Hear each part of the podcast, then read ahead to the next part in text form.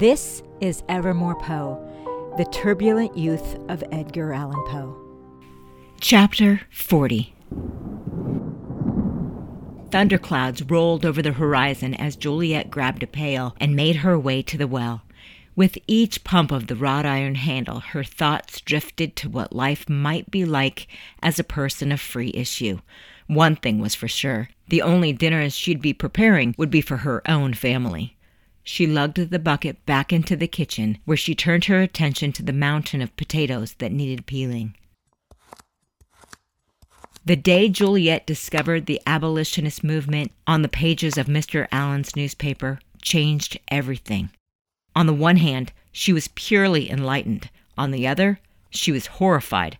Worst of all, Juliet's literacy made her painfully aware of the words slave auction posted everywhere in town, on billboards, and on shingles above the marketplace stores. In fact, she could have sworn those letters once adorned the shingle of Ellis and Allan.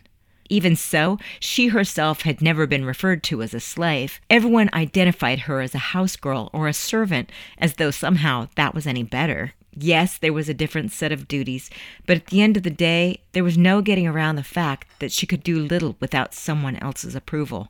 Juliet never knew her father, but somehow she knew he was white. Whenever she asked about him, her mother would always say, Hush now. No good can come of asking such a question. You're my child, and that's all that matters. Juliet carried chunks of potato in her apron, dropping them into the awaiting pot. She removed a netted ham from the rafters and began to unwrap it. She first learned about the American Colonization Society and the movement to start a settlement called Monrovia when she started attending a local Baptist church. Two other parishioners, Mr. Teague and Mr. Carey, had already left with their families for the new settlement, and despite rumors of unrest with local tribes, they promised opportunity. These letters, along with membership in the Female Missionary Society, fueled Juliet's anticipation of sailing far away, but it was Father Courtney's sermons that inspired her the most. Father Courtney was a humble and well liked man, a fact made evident by the congregants of every color who sat side by side under the First African Baptist Church. There was just something about Father Courtney that made people want to strive to be their very best. But sometimes Juliet began to have doubts about moving far across the world. What would she find there? If living conditions were really that hard, then what? It's not like she could come back. Then there were the people that she was leaving behind. Although Juliet hadn't seen Auntie U in over a year, knowing the old woman was safe and well in the countryside was very comforting. Dabney was practically kin. He was the closest thing to a big brother she ever knew, and she'd never see him again. Miss Fanny gave her money and once fine dresses, not to mention the fact that she taught her how to read. No one else tended to Miss Frances like Juliet did. Oh, Miss Valentine tried, but as a perpetual house guest herself, she too was limited. And Mr. Allan was always away on business. Oh, Mr. Allan. How complex that man was. He had more or less saved Juliet from the Ellises and that horrible plantation foreman. The man wasn't exactly warm, but he also wasn't demanding or cruel like others had been. At least he hadn't been to her. Mr. Allan never said as much, but she knew that he cared about everyone under his roof as best he could, including her. Then there was the thought of leaving Eddie. He would take her absence the hardest.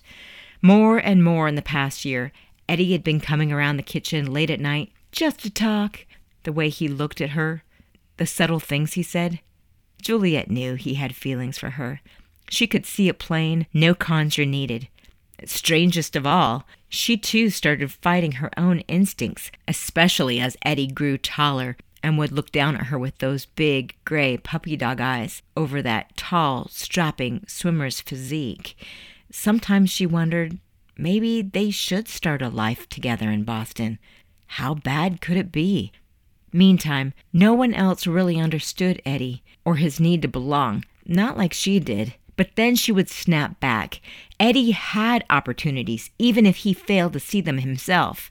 Whenever she tried to point out his blessings, the words went through one ear and out the other, as though he enjoyed wallowing in his own self pity. To hear Eddie tell it, they were two lost sheep, each being kept by the Allans. That angered Juliet more than anything. Eddie would never know what it meant to be in her station. Sometimes she wanted to scream at him, but whenever the feeling began to bubble up, she always managed to contain herself with a smile. A sharp pain tore through her finger, and she looked down at her hands. Watery blood dotted the cutting board. Juliet grabbed a nearby dish rag with one hand and stuck the bleeding digit in her mouth. The sweet taste of blood turned metallic before turning her stomach. She looked down at her scar covered hands. White girls her age, their mothers too, had the soft, delicate palms of a baby. She already had the wrinkled, ashen skin of a crone. Juliet dressed her wound and carried on. Thoughts returned to Eddie and his propensity for procrastination. She knew his lackadaisical self better than even he did, always lost in his silly stories, and yet she saw them for what they really were his means of an escape. Escape. She understood the need for that all too well, but she'd need those papers if she had any hope of doing the same. Weeks had gone by, and still nothing on the subject from Eddie. Now there was a deadline on that ship to consider. Father Courtney promised to hold a ticket as long as he could, but the ship's manifest was already filling up. If Eddie didn't do something, and soon, she would have no choice but to take matters into her own hands. Arranging the ham, potatoes, and vegetables, Juliet summed up her feelings. Despite the predicament she'd be leaving the Allans in, and the fear of embarking on a one way journey to an unknown place, she owed it to herself and the legacy of the women before her to seek independence once and for all. That's it, she said to herself. There would be no going back. No more waiting. Boston wouldn't do. Monrovia was the only option, and Juliet would get there if it was the last thing she did. She shoved the roasting pan into the oven, wiped her hands on her bloody apron, and kicked the oven door shut with a defiant thud.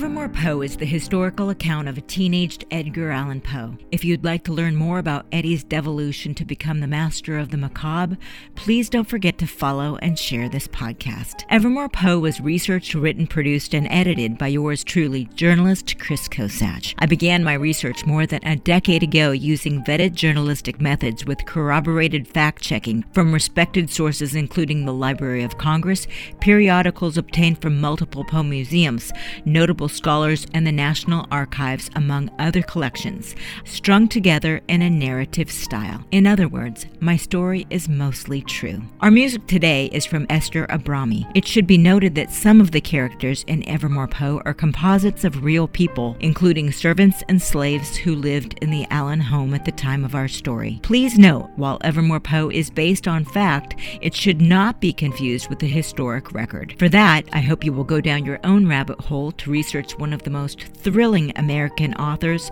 of all time. Our story continues again next time on Evermore Poe. Until then, I'm Chris Kosach. Thank you for listening.